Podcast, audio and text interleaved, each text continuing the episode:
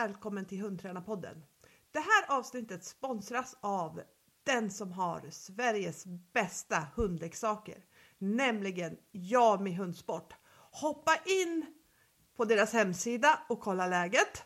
Eller om du har vägarna förbi, åk dit för det är en av Sveriges absolut snyggaste hundaffärer. Webbadress är www.jamihundsport.se Idag ska vi träffa en tjej som kommer långt, långt, långt uppifrån. Det är en tjej som har väldigt många hundar och som är aktiv på hög nivå i olika grenar, i ett par olika grenar. Så det här ska bli jätte, jättespännande. Vi hälsar Kari Rörström jättevälkommen till podden. Tack så mycket. Du bor i Kiruna? Eller utanför, ja. utanför Kiruna va? Ja, just utanför Kiruna. Ja, och det, det, är liksom en del av den här bloggens tema som vi kommer att och, um, återkomma lite till för att eh, du tävlar ju en, del, eh, en hel del bruks och sådär och det kan ju vara lite klurigt när man bor eh, allra, allra längst upp i norr. Ja, det, det håller jag med om att det är. Och det, men det kommer vi komma, det kommer vi återkomma till. Men vi, vi kan ju börja med att säga så här. Du är den enda personen som jag känner som har över 20 hundar. Vad har du för hundar? Eh, just nu så har jag 21 hundar eh, och det är eh, en salig blandning egentligen. Det är, det är 14 stycken draghundar av, av den typen som kallas för Scandinavian Hound. Det är en blanddraghund som är, eh, ja men det är lite, dels är det ju eh, huskyhundar i dem, men det är lite eh, jakthundar och lite greyhound kan det vara och, och så. jag har en del forster och några med lite greyhound i och eh, Siberian och Alaskan Huskies inblandat. Ja. Eh, det är 14, 14 stycken sådana. Det är fem stycken Australian Shepherd där den yngsta är fyra och den äldsta är snart tolv. Det är en forster eh, som vi har haft som eh, jakthund var planen, men han är pensionerad på grund av en skada. Så han, han har kört lite lydnad och så, men, men är mest bara aktiv sällskapshund nu. Och så har jag en border collie som är nyss fyllt ett år. Ja. Så det är de hundar, hundar som vi har just nu. Ja, Eh, hur hamnade du i hundvärlden och kan du berätta lite om din bakgrund? Mm, jag, eh, jag började med, eh, med agility, eh, lite lydnad och agility när jag var liten. och då bodde jag i Norge och blev involverad i en, en aktiv hundklubb där. Jag fick min första hund som var en golden retriever, han var åtta år eh, han var en omplaceringshund och han hade bott på en gård hela sitt liv. Och, eh, och det sista de sa egentligen till mig innan vi åkte hem med honom var att, eh, att jag inte skulle släppa lös han, för då försvann han. Eh, men vi tävlade faktiskt lite lydnad och, och lite agility. Han var, han var gigantisk på att vara golden, han vägde över 40 kilo. Men, men jag lärde mig enormt mycket. Ja. Och sen så, så var jag var intresserad av draget eh, och vi hade en medlem i den klubben som hade hållit på med slädhundar.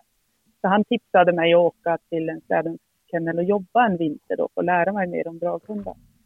Så då, eh, då åkte jag till Kiruna eh, i 97 eh, för att spendera en vinter här. Och då eh, träffade jag min sambo och sen är jag kvar. Ah, sen har det blivit ganska många vintrar där. Ja, väldigt många. så, ja, så är det. Ja. När kom du in på Ossi då och uh, Bruks? Eh, alltså det är ganska tidigt så vill jag ha, eller jag har alltid haft någon typ av, eh, av eh, brukshund eller hund jag kan träna lydnad och, och annat med också.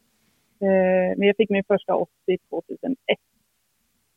Eh, en omplacering det också som var ett år när jag fick henne.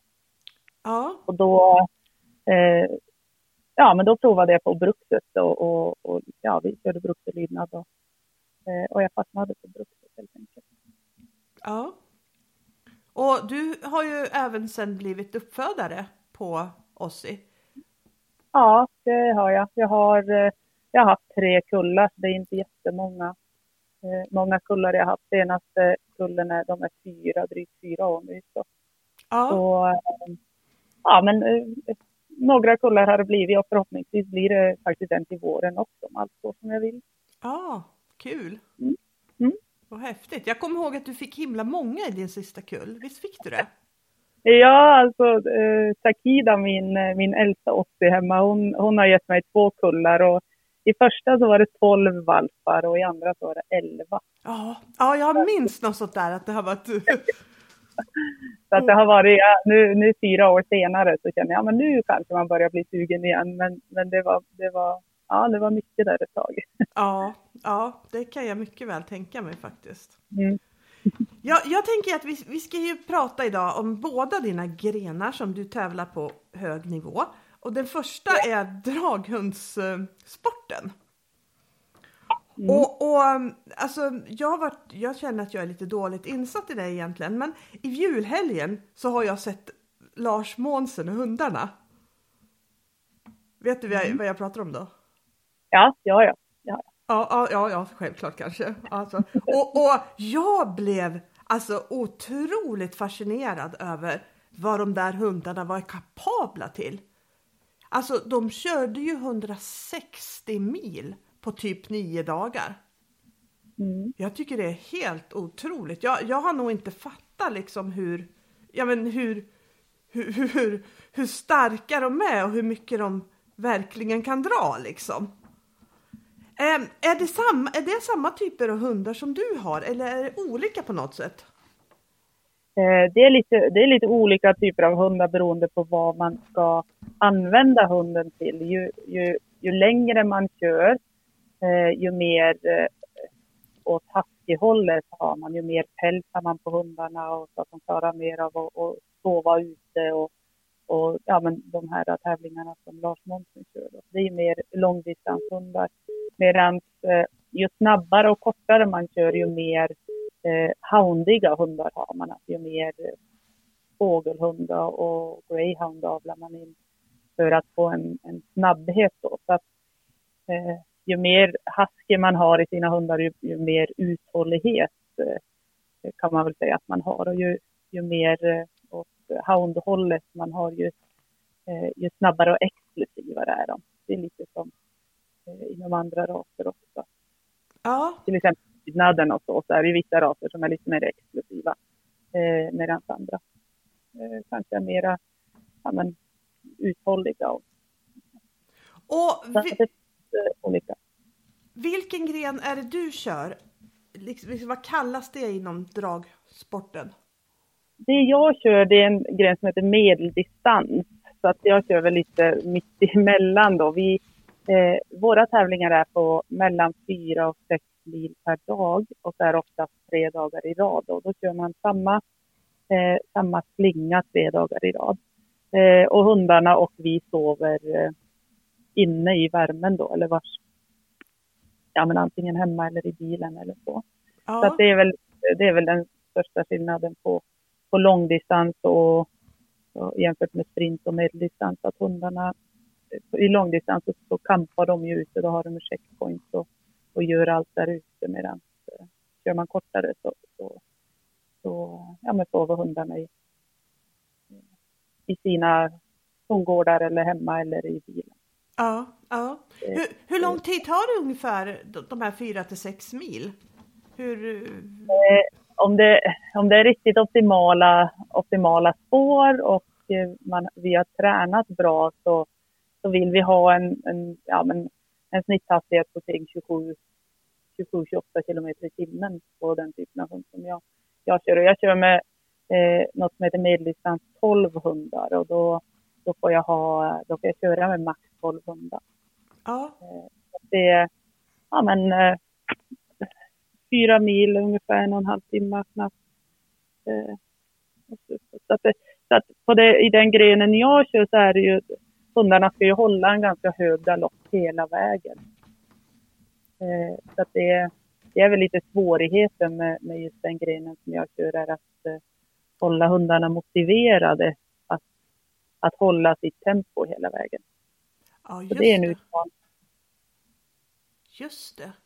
Eh, vad, vad är det som gör att det är så kul att köra drag?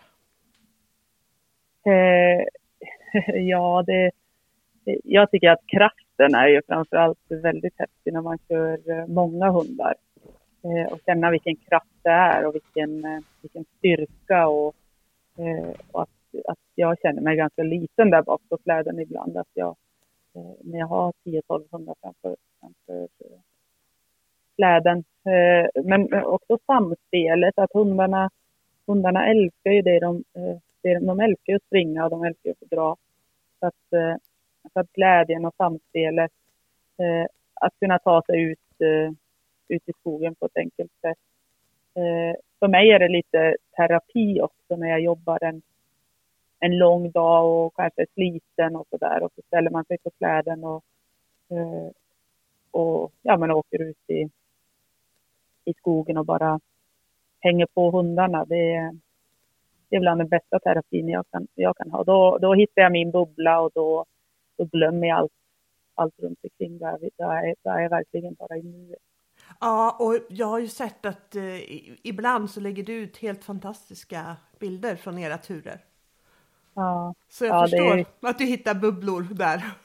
ja, ja nej, det är helt och det eh, ja, man fascineras ju alltid över, över vad de kan prestera och vad de, eh, vad de gör. Alltså det, Ja. men just kraften och, och få känna på den styrkan som finns i dem. Är det fysiskt jobbigt att köra draghund? Ja, det, det skulle jag väl säga att det är. Ju, ju snabbare det går, ju, ju mer får du arbeta själv. Och, eh, jag menar, och du måste hela tiden vara skärpt och se till att eh, ha koll på hundarna, hålla ner farten så att man inte låter dem springa alldeles för fort. Kanske i början. Eh, är det svängigt så får man ju jobba med sin vikt och styra släden. Och, eh, så att, ja, det, det kräver ju koncentration men också, också bra balans och, och koordination för att köra. Ja. Vad, vad är dina främsta meriter så här långt i, i drag? Eh, Jag har ju tävlat med mina draghundar sedan 2000. 2000 körde jag mitt först, min första tävling och det var ett SM och då, eh, då vann jag det SM faktiskt. Och sen har jag, eh, jag tror att jag har kört 14 SM sedan dess och vunnit eh, 12 av dem. och fått Oj, ett silver brons. Så att, så att på alla SM jag har kört har jag fått medalj. Jag har tre stycken EM-guld och eh, ett VM-brons har jag också. Ah, Så det är väl de främsta meriterna. det är ju ver verkligen, verkligen häftigt. Ja, det är det. det. Och sen att det är över så, så många år också. Att det är ju olika hundar som har tagit det här. Ja, ja. Ja, Jag blir lite nyfiken. Vad, vad, vad behöver en draghund kunna för någonting? Eh, Förutom ja, att dra då förstås. Men... Ja.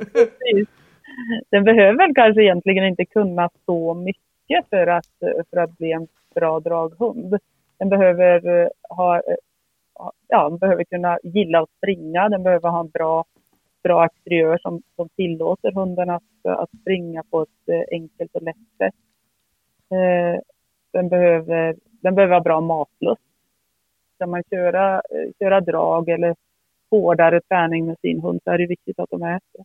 Ja, Eh, och de hundarna som, som vi kallar för ledarhundar då, det har ingenting med hur de, hur de är i, i, i flocken och så, men, men det är de som är, som är lite mer lyhörda och som kan springa längst fram i spannet och lära sig höger och vänster och framåt och, och sådana kommandon. Sen är det ju bra om de kan eh, stanna.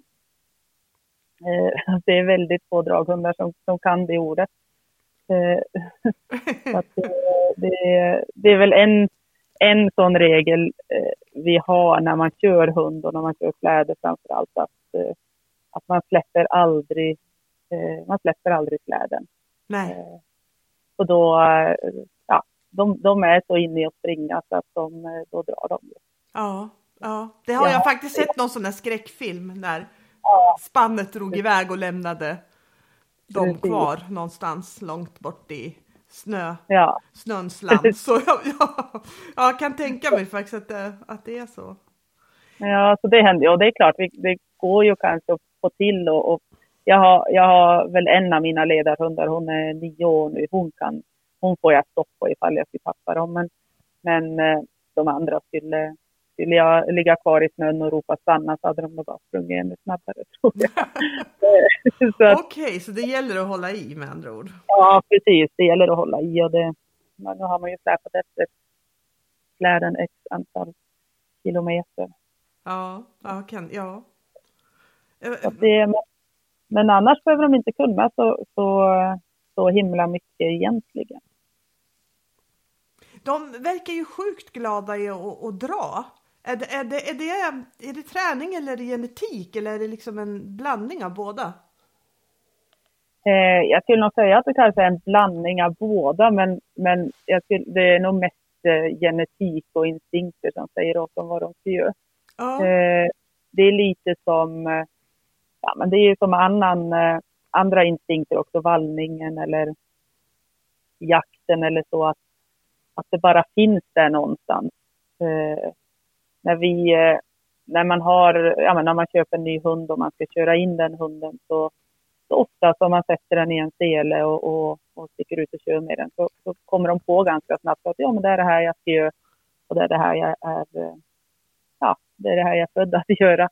Så att det, är, det är nog mycket genetik. Men sen är det också eh, såklart eh, mycket träning i det. Att, att träna hunden, ja men hur mycket man, eh, beroende på vilken, vilken distans man ska köra, hur mycket man vill att hunden ska eh, ta i eller hur mycket man vill att den ska eh, ja, men galoppera eller om den ska trava eller, eh, eller sådär. Så ska den, ska den i framtiden jobba eh, långa distanser så, bör- så, så är det ju bra om den tar i alldeles för mycket i början.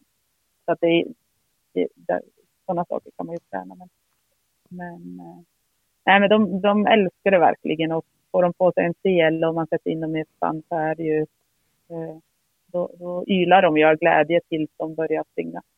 ja, ja. ja det, så, det såg jag också. Där. Och en sak som jag reagerade på lite från, från det här tv-programmet det var ju att hundarna är, eh, verkar vara ganska snälla mot varann. Ja. Eller? Det, ja, det är de. Eh, det är enormt snälla hundar.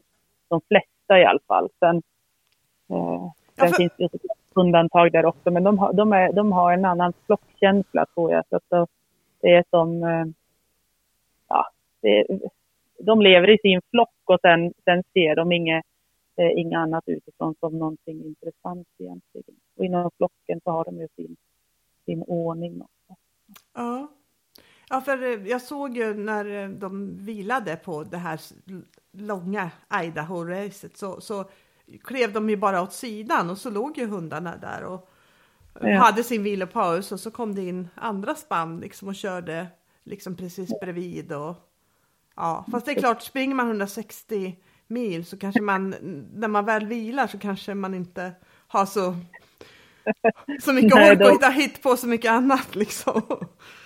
Nej, precis. Och det här är ju någonting, de som kör så här långt, de tränar ju. De lägger enormt många timmar på att träna just det här checkpoint-beteendet och vila och att hundarna tar vara på sin stund där. Och Ja, det som kan vara lite tjorvigt i sådana situationer, det är om man har löpvikar och så med sig, att hundarna vilar dåligt då.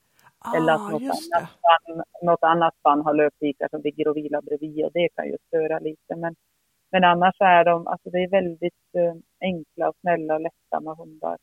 Eh, så att det, de är, och de är oftast vana vid att det händer mycket så där runt omkring. Ja, ja, och de är resvana antar jag, för du åker runt en del och tävlar. Ja, precis. Det är de. de. eh, När vi börjar packa bilen så är de ju överlyckliga. Så att de, de älskar att vara ute på vägarna och, och resa. Och, eh, vi, är ju, ja, men vi har ju varit i Frankrike och Tyskland och eh, ja, men ofta till Norge och tävlar. Och, Ja, det, ja, nu har det inte varit, förra vintern var det inga tävlingar alls. Så att, eh, så att nu, nu stuktar vi ut på tävling igen. när, eh, när börjar er själva tävlingssäsong? Eh, ja, har vi, har vi tur och det är bra vinter så börjar den eh, med någon liten, eh, något litet klubbmästerskap här hemma i Kiruna i december. Och sen har vi tävlingar, lite kortare tävlingar här eh, varje, varje söndag i januari så har vi tävlingar här i Kiruna. Så, så Kiruna slädhundsklubb är en väldigt aktiv, eh, aktiv klubb som arrangerar mycket tävlingar. Ja. Och sen har vi, ja men oftast är det någon tävling i södra Norge i början på januari och så är det, ja de flesta tävlingar är i februari, mars. ja. Tränar du hundarna hela året eller hur ser ett liksom träningsår ut för draghundarna? Ja, jag, jag håller igång dem året om. Inte med drag eh, under barmarkstiden, men eh, då gör vi annat. Så, att, eh, så länge vi har snö så kör vi släde och tränar. Vi, vi kan ju köra släde oftast fram till maj här uppe. Ja. Och så blir det lite fjällturer och så där i maj. Och sen, eh, sen blir det lite vila där efter, eh, ja, men efter slädsäsongen till, till snön har försvunnit och, och det blir barmark igen. Då, då, då sätter vi igång eh, med cykling. Så oftast i, i början på juni så kör vi igång cyklingen och då, eh, då cyklar vi med hundarna. Ja. Och, eh, och de får ju lösträning varje dag, vara ute och springa lös. Och vi bor ju vid en sjö så att eh, de som vill simma får simma också. Men framförallt den, den eh, fysträningen de får då det är cyklingen. Så då cyklar vi ju, eh, så kan vi cykla några mil med dem. Just det. Ja, jag, jag har faktiskt sett någon bild på det också när du var och badade med väldigt många hundar. Ja, Ja. jo, jag har ju oftast med mig allihopa eh, när jag är ute och cyklar eller när vi är, gör saker. Så, eh, så det är ganska kul. Man blir, eh, man blir smutsig och blöt, men det är det ju värt. Ja, ja, ja herregud, ja, det, ser, det ser verkligen häftigt ut. Man blir så eh, inspirerad av dina, av dina bilder för, från, eh, Ja, från. Kiruna och omgivningarna. Det är ja, otroligt, Ja. otroligt vackert alltså. Jätte... Ja, det, det, är ju, det är ju jä- jättefint här uppe. Speciellt nu, jag tänkte på det idag, nu har jag varit ute och kört eh, hundarna innan det här och då, då, då var det soligt och det, vi har ju nyss fått tillbaka solen här uppe. Och, eh, och bara det att kunna vara ute och inte, eh, inte köra i mörker. Så, ja, men vi har ju mörker ganska stor del av året. Så det är mycket pannlampa och, eh, och mörkerkörning. Så, men idag hann jag ut och det, nu är det ljusare betydligt längre så det börjar bli riktigt fint ute. Ja, kan förstå det. När, när du har så här många hundar, eh, vad, vad, vad, tänker du, är, vad tänker du om vardagslydnad om jag säger det? Eh, ja, den är ju viktig. Alltså vardagen är ju största delen av, av vårt liv med hundarna är ju vardag. Ja, Eh, så, att, så att vardagslydnaden tycker jag är, är jätteviktig. Och, och när jag har många hundar så är det också viktigt att de, eh, ja, men att de vet, vet vad de ska göra i de olika situationerna, att jag har lärt dem det. Så att eh, det, jag lägger ganska mycket tid på, på de bitarna i vardagslydnaden som jag tycker är, är viktig. Då. Så att, ja, nej, det är viktigt. Dels för att eh, en, ja, men en trygghet eh, för andra som kanske ska hantera mina hundar på tävling eller, eh, eller så. Men Ja. också ja det, det kan jag tänka. vad, vad är du mest noggrann då med i vardagslydnaden? eh, inkallningen och att gå fint i koppel, men framförallt inkallning. Ja, Och eh, hantering, att de ska kunna hanteras. Så att de, eh, så på tävlingar så är det ju veterinärbesiktningar och, eh, och sådär. Och, och behöver vi åka till veterinären också så tycker jag att det är viktigt att de kan hanteras så att det inte blir ett, eh, ja, men att det inte blir oroligt för hunden. Då. ja Så att, men, men i inkallningen så att jag kan ha mina hundar lös. Det är så viktigt när vi är ute och tävlar också att jag, att jag kan åka någonstans och släppa mina hundar så att de får röra på sig och, och, ja, men och vara lite lös eh, efter kanske en tuff tävlingsdag eller så, så att de får ja, men, bli lite, lite varm i musklerna igen och röra lite på sig och komma igång. Och, Ja, de får ju en ut. helt annan motion och en helt annan, liksom, Ja, helt precis. andra rörelser när de får vara lösa. Så jag förstår att det är en eh, superviktig del. Men jag kan Ja. tänka mig att det inte är jättevanligt att man att man kan ha sina draghundar lösa, eller är det det? Nej, alltså det, det blir mer och mer vanligt att man, eh, att man ser det faktiskt. Att det är fler och fler som tränar på det. Och, och eh, ja, det är ju bra för det är ju ja, men det, det, det är så enormt nyttigt för en hund som går i draget att få röra sig på lite annat, andra sätt också. Ja. Eh, så det är, är ju det är någonting som vi lägger mycket tid på. Att arrangera störningar och, och verkligen träna på att även om det hoppar upp en ren framför oss eh, när vi är ute och cyklar och alla hundarna är lös bak i cykeln så, så gör inte det någonting. Alltså, hundarna vet att de ska inte, de får inte, eh, de får inte jaga den här renen. Och, och, har vi en ren eller ett djur framför oss på, när vi kör släde också, så, så går ju ofta det djuret av spåret och ställer sig bredvid och då vet ju också hundarna att de ska bara passera. Så, så det är mycket sådana saker som vi tränar på. Ja. Så det är väl, det är väl egentligen, eh, ja men det, om, jag, om jag tänker på mina slädhundar då, eller draghundar så är det det de, eh, de kan. Inkallning, de kan sitt namn och de kan gå fint i koppel. Och så kan de dra sig. Sen är det no, no, någon som kan eh, sitta och, och någon som kan omvänt lockande och handtaget och så. Som de har varit skadade så har man eh, tränat lite annat så. Men, men eh, annars så kan de inte så jättemycket annat än det jag tycker fast, är viktigt. Fast å andra sidan, inkallning och gå fint i kopplet, det är ju faktiskt rätt många som kämpar med det med bara en hund. Ja, precis. ja, det är det faktiskt. faktiskt. Och i och med att jag har så mycket hundar så går det så mycket tid att träna de sakerna. Så, så det är därför vi kanske inte har så mycket annat. Men, men det, är, det är de sakerna som är viktiga. Som ja. är viktigt. Det gör inte mig så mycket att hundarna hoppar på mig eller eller så. Men, men gå fint i koppel och komma på inkallning, det, det vill jag som Ja. Eh, jag vet att du för eh, något år sedan, eller för kanske ett par år sedan, du tog du över några vuxna hundar, några vuxna draghundar va? Ja, jag tog, tog eh, tio stycken från Länsstyrelsen som var omhändertagna från en... Oj, var det så många som tio? Ja. Ah. Oh. Oj, men hur, hur var det då när det gäller liksom för då fick du ju börja jobba med dem, eller var de tränade från början eller fick du liksom träna om dem när det gällde, eller fick du träna ja, in?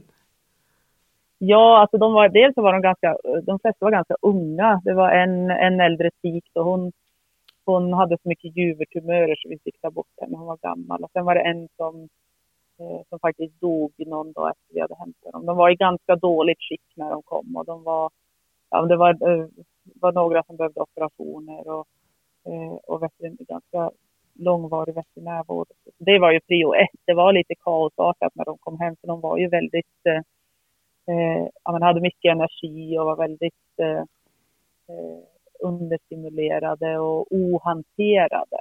Så att, eh, så att det var ju bara att börja träna det. De, de kom på sommaren så att vi, det gick bra det också. De, de är väldigt eh, trevliga och lättsamma hundar idag.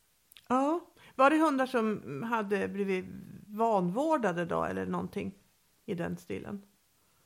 Ja, de hade ju inte fått den omvårdnaden som de, som de behöver. De hade inte fått veterinärvård när de behövde det. Det var en som hade söndertuggat ben och en som hade såna inåtvända ögonlock eh, som han hade gått med då sedan han föddes och de var kanske åtta månader. Så så att de hade haft det här ganska länge. Och, eh, ja, men, magra, dålig med, dåligt med, med, med mat. Och så. Så, så att de, var, de var inte så väl, väl omhändertagna. Men, men de var väldigt glada och, och, och så där. Så att de, var, de hade haft eh, kontakt med människor, men de var inte så hanterade. Då. Nej, just de hade varit i stora grupper och kanske, ja, men, lite så. Men, att, men idag är de väldigt, väldigt lättsamma och trevliga. Ja, vad kul. Då blev det en solskenshistoria till slut. I alla ja, fall. precis. Ja. ja. kan man ju verkligen säga. Ja, det måste vara lite häftigt tycker jag, för du, du är ju både liksom hundtränare eh, mm. på, på, olika områden och du är instruktör. Det måste ju vara en väldig förmån att få träna med så pass många hundar. Man får ju en helt annan liksom vad ska jag säga, man får en helt annan erfarenhet tror jag då. Och jag, och jag tycker jag liksom att man upptäcker liksom ju mer hundar man tränar så märker man liksom att hundar är olika. Utan tvekan. Ja. ja. Ja, det kan jag hålla, jag håller med till, 100 procent. Varje ny hund är ju, är ju en ny individ och, och även om man tänker så här, men det här ska jag inte göra med nästa hund, så dyker det upp någonting annat. Ja. Men framförallt det att få leva i en sån här stor flock och bara få, bara få titta på dem, bara få sitta på en, en, en sten i skogen och titta på dem, hur de pratar med varann. Det har jag lärt mig enormt mycket av. Till exempel om man har någon hund som är ja, men om jag får in någon ny hund som kanske tycker att det är lite jobbigt eller lite så här, ja men den blir kanske lite stressad eller orolig eller så.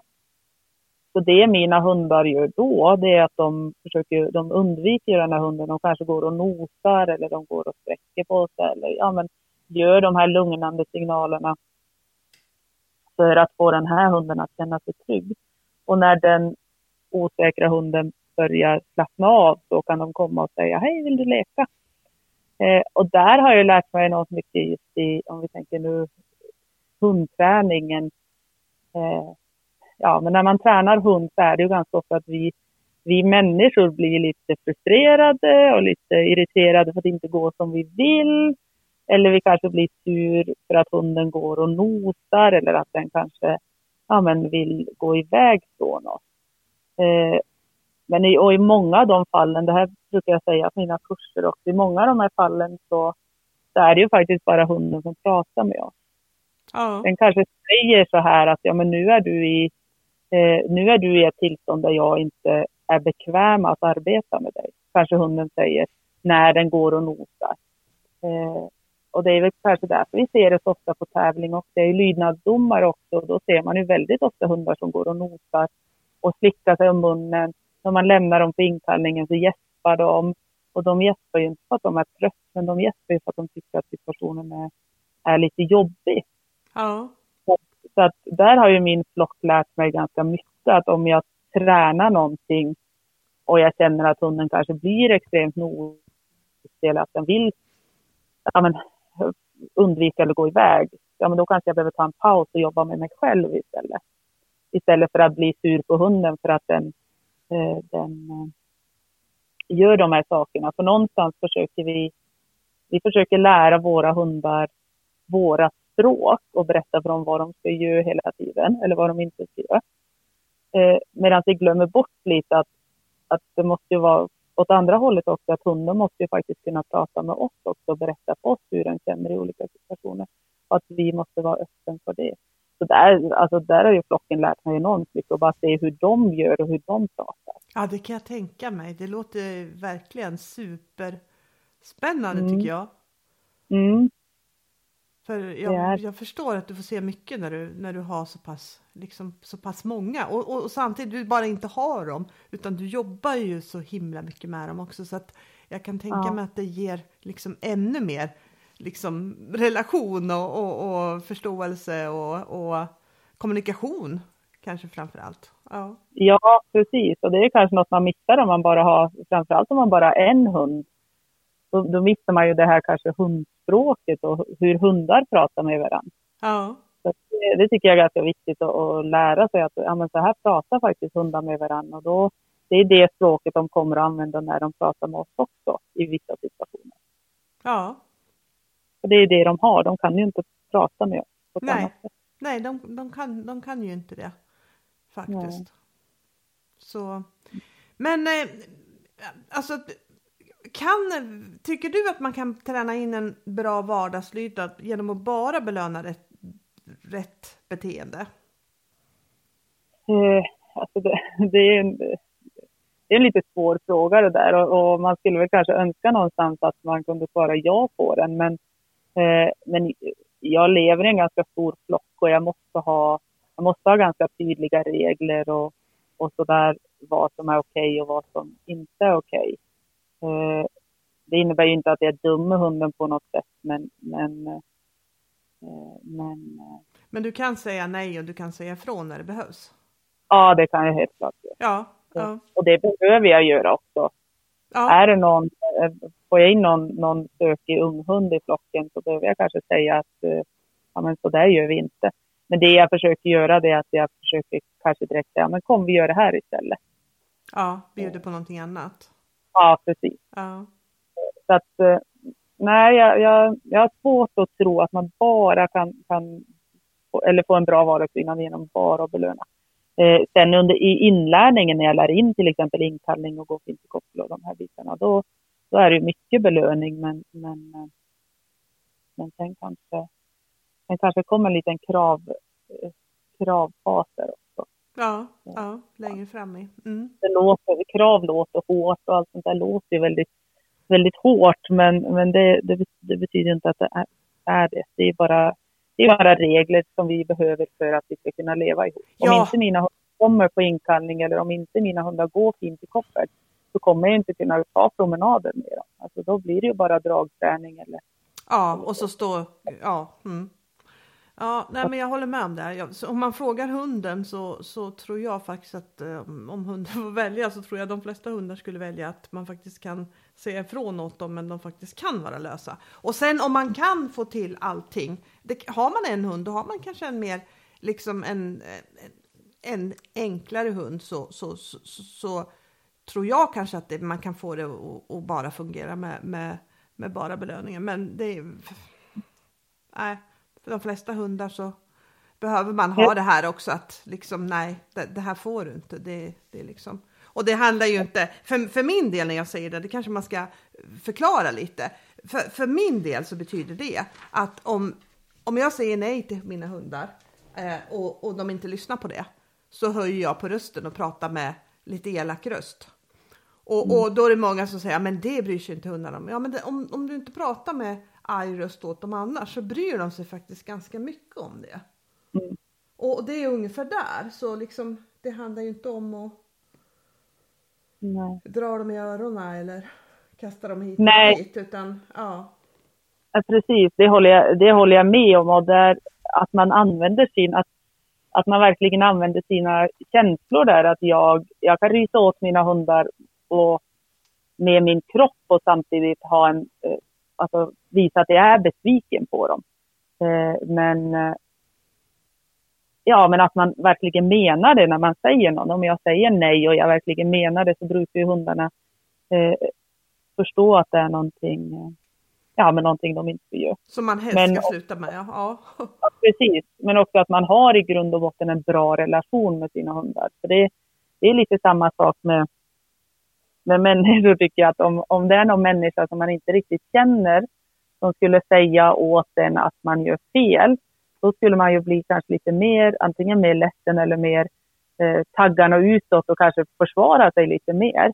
Medan är det eh, eh, någon, någon människa som man har en väldigt bra relation med, så, så förstår man ju mer om den här människan säger åt en att ja, men det där var dumt gjort av dig.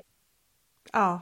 Då kanske man säger, ja, ah, jo, det kanske det var, förlåt. Jag ska inte om det, eller ja, vi, vi gör någonting annat istället. Eh, Så att jag tror att i grund och botten så har man en bra relation med sina hundar så, så behöver man inte korrigera så hårt. Då räcker det med det här att man höjer rösten lite och säger du, lägg av. Så säger Mm. de, ah, ja okej, ja, det var dumt. Ja, men det, har- jag, jag tycker också det. Jag är faktiskt helt enig det. Det behövs inte så himla mycket mer liksom än, än det då. Och det tror jag att det kan vara lite Nej. plats och, och, och, och förklara. Liksom. Men, men vad tänker du då? Vad, vad är en bra relation? Vad, vad, vad är det om man skulle säga mer konkret vad det är för någonting? Ja, alltså konkret, nu, nu, nu kanske jag pratar... Nu är jag lite jobbig. Nu, nu Ja, är jag jobbig känner jag. det- här är faktiskt ett jätteroligt tema som jag, som jag alltid tar upp på mina, mina kurser och valpkurser på teorin också. För det, det pratas ju så mycket om ledarskap och att man måste visa att man, vem som bestämmer. Och, och har man problem med något så får man rådet, ja men de sa att jag ska visa vem som bestämmer. Men det, men det är inte, det är inte så, så enkelt. Jag tänker ju så här, att den relationen jag vill ha med mina hundar det är att jag vill vara bästis med dem. Eh, jag vill försöka få till en relation där den här känslan man hade när man var liten och hade någon bästisar i skolan och så, och så kunde man knappt sova på kvällen för att man skulle ut och, eh, och hitta på något hytt dagen efter med sin, sin bästa kompis. Den relationen vill jag ha med mina hundar. Ja. Eh, och den försöker jag sträva efter så att de hela tiden tycker att det är häftigt att hänga med mig och tycker det är kul att vara med mig. Eh, och så, så, att, eh, så att lyckas jag med det, då känner jag att, eh, att de också svarar bättre på om jag behöver säga att det där är inte okej. Okay. Ja. Ja, det tror jag definitivt. För, för om hundarna bryr sig om en så får man ju en helt annan relation i allting man säger. Liksom både bra, ja. både bra när man det, säger ifrån. Precis, och det är ju ganska... Eh, jag som har så mycket hundar när jag är ute och går med dem, så jag, det jag gör för att få till det här är att jag, eh, ja, men jag ser till att det händer någonting på, på promenaderna. Jag kan till exempel när jag är ute och går med, med mina hundar sätta mig på huk och låtsas hitta någonting på marken. Och sen när de, eh, när de kommer fram till mig så reser jag mig och stoppar händerna i fickan och säger ha, ni missade det här. Och då blir de ju mer uppmärksamma och tänker att Åh, vi måste ju vara... Och nästa gång så gör jag, gör jag samma sak, men då kanske jag slänger några godisar på marken. Eh, så att de första som hinner fram till mig, de får ju äta de här godisarna och de, resten de kommer ju fram och känner ju att det har varit godis där. Eh, och ganska snabbt så har jag hundar som går och har koll på mig och vill vara med mig och att det händer roliga saker runt mig för att jag, eh, för att jag gör de här enkla små sakerna eh, där jag faktiskt inte ber dem om uppmärksamhet eller jag ber dem inte om att vara med mig. Jag gör de här sakerna för att, eh, eh för att de ska tycka att det är intressant att kanske vara med mig. Ja. Ja, det här tror jag jättemånga behöver lyssna på för, för det är ju bra tricks att använda. Ja, det, det är enkelt att göra också. Eh, den tiden som man, som, som man har med sina hundar, för vi, de flesta har ett ganska aktivt liv där man jobbar och ska och göra mat och, och fram och tillbaka dit och dit. Så den tiden som man har med hundarna är ju kvalitetstid. Det är ju, det är ju upp till oss att se till att, eh, att det händer någonting då. Ja. Att det är någonting som hunden faktiskt uppskattar den tiden så att vi inte går och, och lyssnar på en ljudbok eller, eller gör någonting annat på promenaden. Och det ger, det, ja, men det ger ju så himla mycket tycker jag. Ja. Att jag bara ser mina hundar på promenaden och ser till att det händer saker då och då. Mm. Mm. Ja, vi ska hoppa över från vardagslydnad och relation vilket jag tycker det var jätteintressant. Jag tror att um, det var mm. jättekul att höra dig prata lite om de här sakerna. Tycker jag. Ja, verkligen. Ehm, ja. Och vi ska hoppa över lite på lydnad och bruks. Och förra året så tävlade du ditt första bruks-SM, var det så?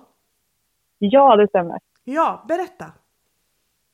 Eh, ja, det var, det var ju Turbo, med Turbo, en av mina 80 som är, eh, han är åtta år nu. Det var våra första SM. Det har tagit några år att, att ta oss dit. Sen, sen eh, eh, ja, men sen fixade vi det. Eh, det var jätteroligt. Det är långt att åka ner. Eh, Hur långt? Hur långt? Jön, Jönköping, där vi hade ungefär 160 mil dit. Ja. Mm. så att, som, som tur var så hade vi 80, eller rasmästerskapen helgen innan, så att vi fick en tävling helgen innan och, och värma upp på.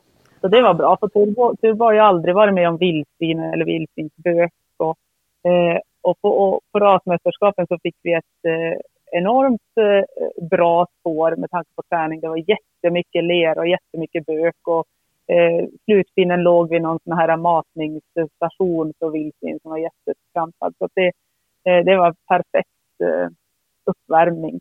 Eh, sen tror jag inte att vi hade så mycket vildsvin i spåret på SM, men där var det ganska, skogarna där nere såg ungefär ut som hemma. Men, eh, men, det, var, men det var kul, kul att se en massa nya hundar. Så här uppe ser man ju i princip samma hundar hela tiden. Mm. det som var lite tråkigt var ju att ja, men med pandemin och så, så kändes det ju eh, i princip ut som en vanlig tävling. Förutom att andra ja, hundar. vi som ville komma och titta fick inte komma och titta. Nej, precis. Nej. Och det var ju så här stå hej och jag gillar ju lite stå hej och, och turbo tycker jag att sånt stå hej är häftigt också. Så att det, ja. det var ju lite Men det var kul och det var kul, kul att, att det blev ett SM. Alltså, I de här tiderna får man vara glad för det. Ja, liksom. precis. Verkligen. Och jag är så glad att vi att vi tog oss dit och att man får, att man får se alla de här ekipagen som man bara läst om och, eh, och att man får se dem på, på planen. och sen också prova på att tävla på det här sättet, vilket var enormt. Det var det är ju uppdelat, man kör ju inte alls samma dag. Så, så att, eh, så att eh, det var jätteroligt. Vi, eh, vi missade en pinne i spåret. Eh, första pinnen. Eh, han hade lite bråttom. Jag hade inte spårat på hela veckan, så det var lite mitt fel. Han var lite het. Vi började nämligen med spåret.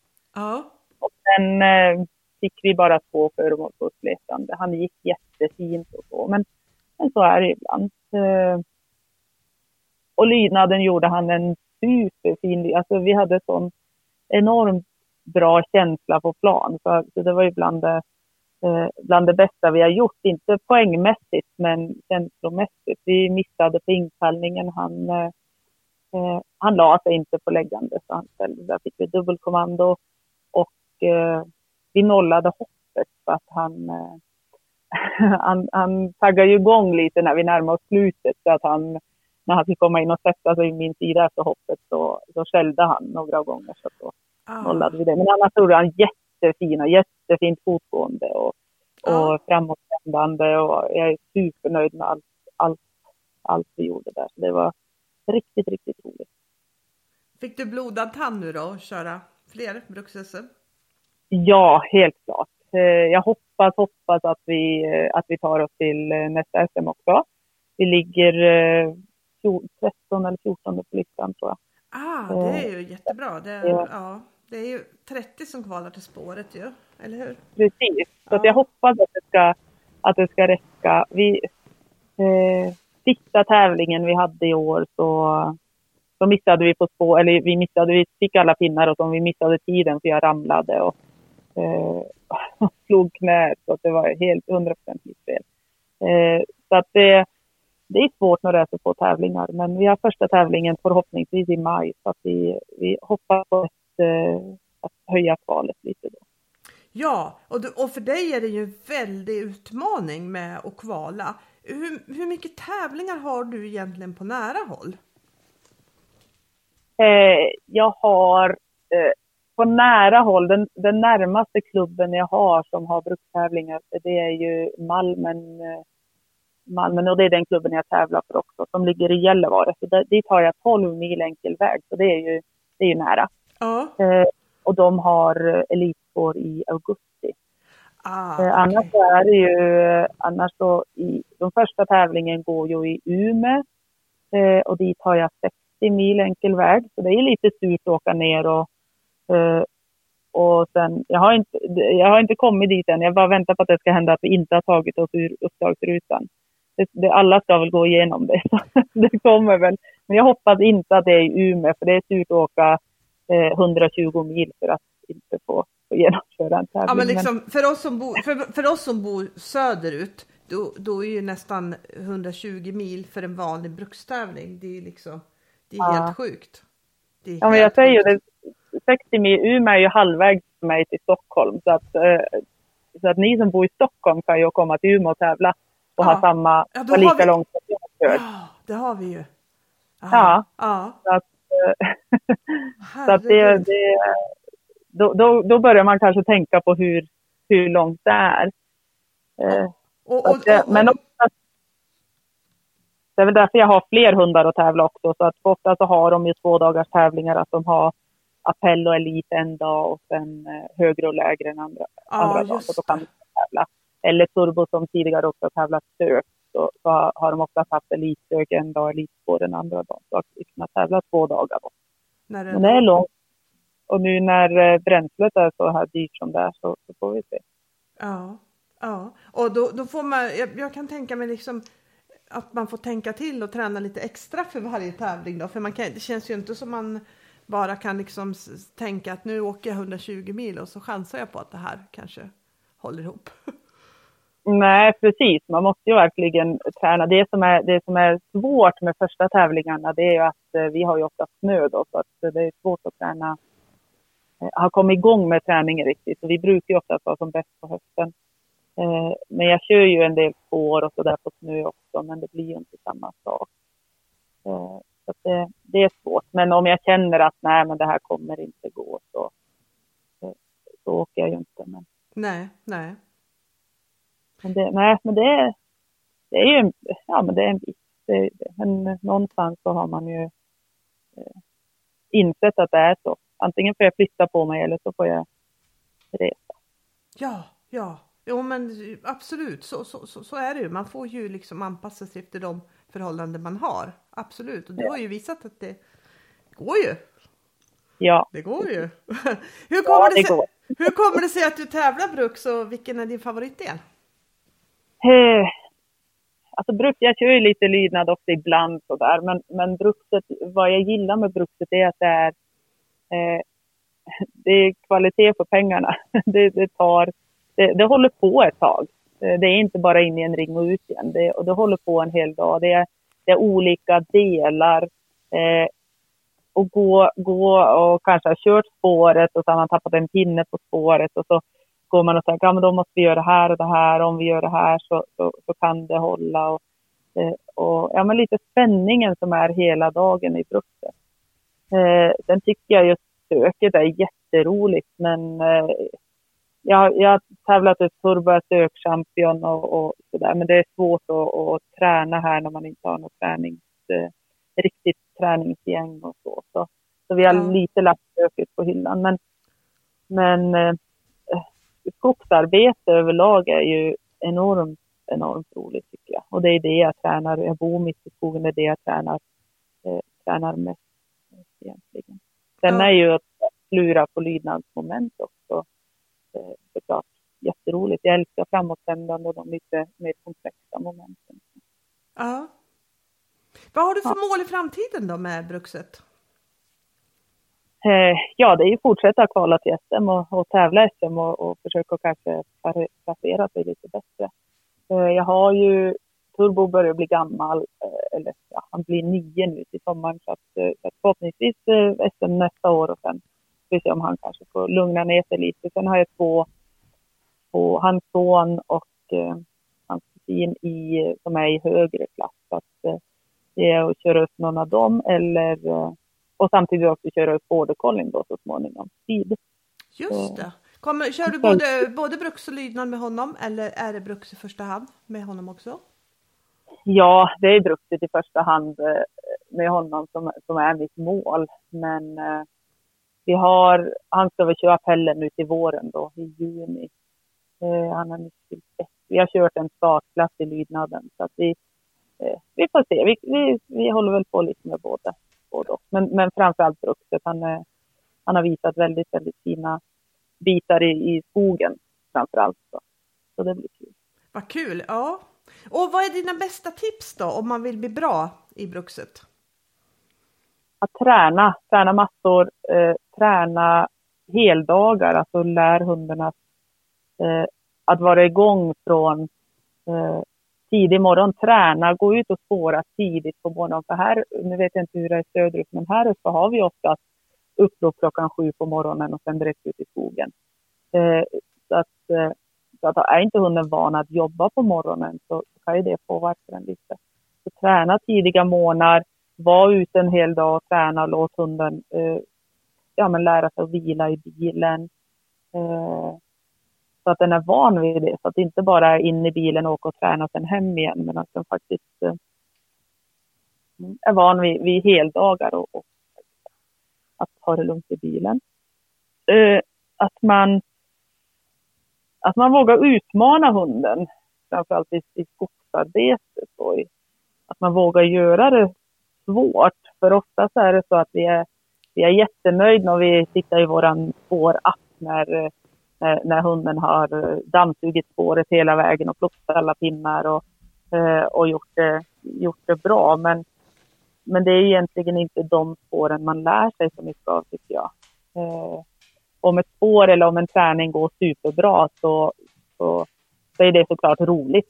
För det är någonstans ett, ett kvitto. Men, men eh, om alla träningar går så, så, så, kan det, så finns det risken att det blir lite svårt på, eh, på tävling tycker jag. Så att utmana hunden och, och någonstans veta vars gränsen går. Vad är det som blir för svårt för, för min hund? Jag kan ju tänka i spåret där att, att jag, ja men idag ska jag försöka eh, göra det för svårt för hunden så att vi misslyckas. Bara för att se vart, eh, det är sällan jag lyckas. Alltså hunden hunden löser ju det mesta tycker jag. Ja. Men jag tycker att hundarna taggar ju igång på sådana utmaningar. ja. Och där vi får problem och löser och hunden klarar av att lösa de problemen om vi nu tänker i spåret eller så. Så, så blir vi ju bättre. Alltså då, då lär vi oss någonting. Hunden lär sig någonting. ja. Eh, Det växer liksom med uppgiften. Precis. Våga, våga göra det svårt på en hund som är, som är trän, bra tränad. Ja. Och eh, att utmana hunden, det, det är ganska vanligt, speciellt i spåret, att man är ganska mån om sin spårmark och att ingen annan får vara inne och trampa i den.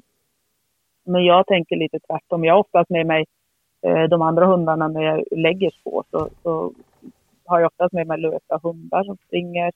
Eh, ser jag en eh, ser jag en ren eller en älg när jag kommer bilen och har med mig hunden och grejerna så, och har tid så stannar jag och lägger ett spår där. Eh, ja, men vägövergångar, korsande spår, korsa sitt eget spår. Eh, hela, jag försöker, försöker hitta någon typ av utmaning i, i varje spår jag lägger till hunden. Att det ska vara någonting, någonting nytt för hunden som den inte upplevt förut eller, eller någon typ av klurighet. Ja. Ja. Ja, jättebra tips tycker jag. Jag blir nästan spårsugen. Ja, ja jag också. Ja, vi har full vinter här.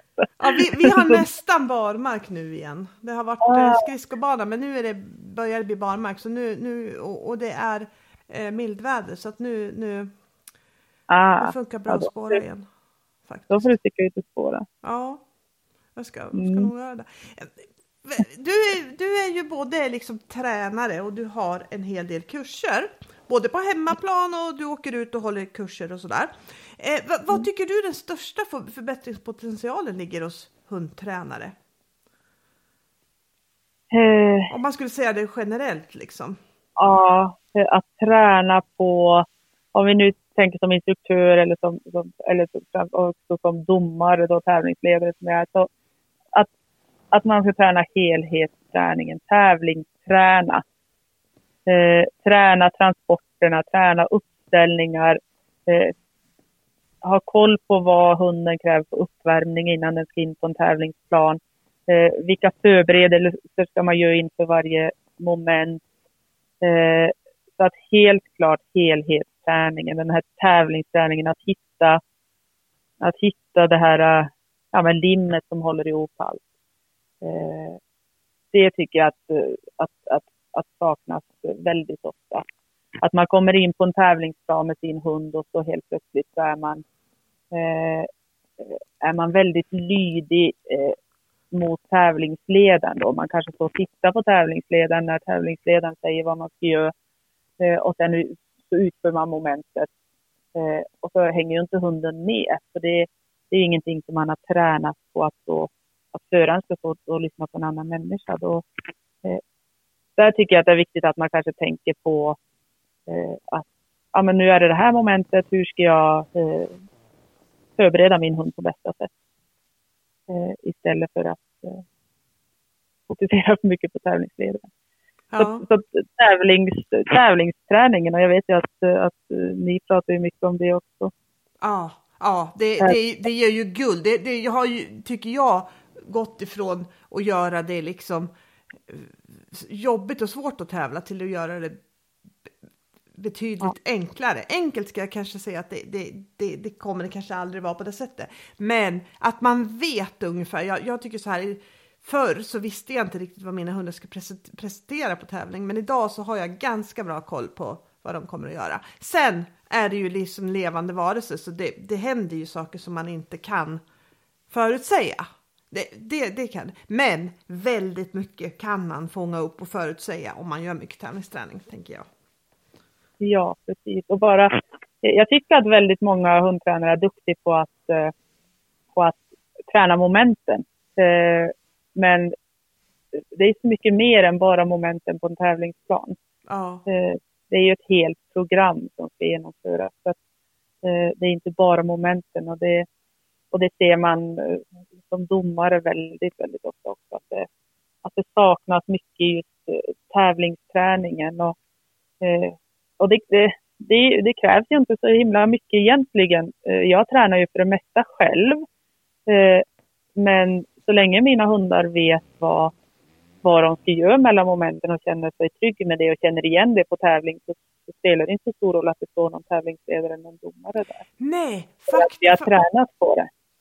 Ja, jag, jag håller med om det faktiskt. Förut så tog, ödslade jag väldigt mycket mer tid på, på tävlingsträning, på liksom mer riktiga tävlingsträningar på en ny plats med folk runt mm. omkring med kommendering och allt ihop det där. Men det, jag gör faktiskt inte det längre för på det sättet som jag tränar idag så har inte jag alls det behovet längre. Faktiskt.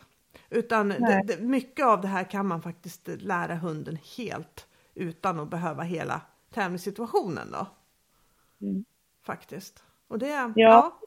och det är en kul del av träningen. Jag liksom älskar det här med tävlingsträning för ju mer... Ja, det, det, finns hur det, mycket som helst. Ja, precis. Jag håller med. Och det, jag tycker också att det, det är roligast. Och det, det är den bästa känslan som finns att vara på planen med hunden. Och, och, och, hunden tycker att det är häftigt och, eh, och, och, och är trygg i, i, i vad vi ska göra för någonting. Ja, ja.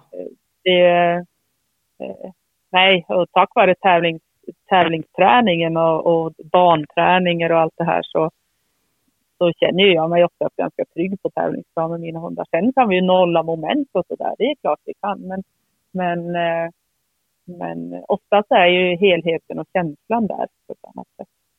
Ja. Jämfört med tidigare. Ja. Mm. Om, om, man vill, du är ju instruktör också. Om man vill bli bra på att lära ut hundträning, vilka är dina bästa tips då? Eh, oj, ja den är, det är en svår fråga. Jag brukar, jag brukar tänka så här, eller jag brukar säga så här också att, eh, att, eh, att man, man ska vara sin egen tränare eller sin egen instruktör ibland. Jag tränar mycket själv och, och, och ibland kan man ju bli lite irriterad för att saker inte går som man vill att det ska gå. Det, vi är ju bara människor så vi blir ju det också. Absolut. Eh, och då kan jag bara, då kan jag pausa och så kan jag tänka, ska jag ställa frågan åt mig själv att om, om det här vore en deltagare på en kurs, så hade du inte blivit irriterad. Då hade du försökt hitta en lösning på det. Ja. Vad skulle du säga till den deltagaren då? Och så får jag försöka vara min egen instruktör. Så att, eh, så att det försöker jag också säga på kurser, att men, men våga, våga träna er själva. Eh, eh, så att ni kan ställa er själva frågan, frågan när ni tränar, när ni stöter på problem i, i er egna träning. Eh, vad skulle ni sagt till en kursdeltagare i det här fallet? Ja. Eh, men eh, sen är det ju om man vill bli, alltså man, man behöver ju vara eh, tydlig, hitta saker som, om man ska förklara en sak, hitta saker som föraren kan relatera till. Eh, som man kanske, eh, ja men i vardagen. Jag brukar, jag brukar ta upp det här på mina kurser till exempel. Att, att eh, när vi ska lära in eh, saker, att vi gör det en, eh, ja, men att vi gör det enkelt för hunden, att det inte är så mycket annat som stör runt omkring. Och då brukar jag säga att eh, berätta historien om när jag lärde mig att köra bil. Eh, då tog min pappa mig till en stor parkering där jag fick eh, ja, men, lära mig hur bilen fungerade, koppla, eh, köra framåt och bakåt. Och det fanns ingenting som jag kunde köra in i där, så det var en trygg miljö. Och ju bättre jag blev, ju svårare gjorde han det. Han satte upp koner, eh, jag fick köra lite slalom, jag fick eh, parkera. Eh, och sen fick jag Började köra ut på småvägar, fick möten. Eh, ja, och han ökade hela, hela tiden svårighetsgraden så att jag lyckades och fick självförtroende i det.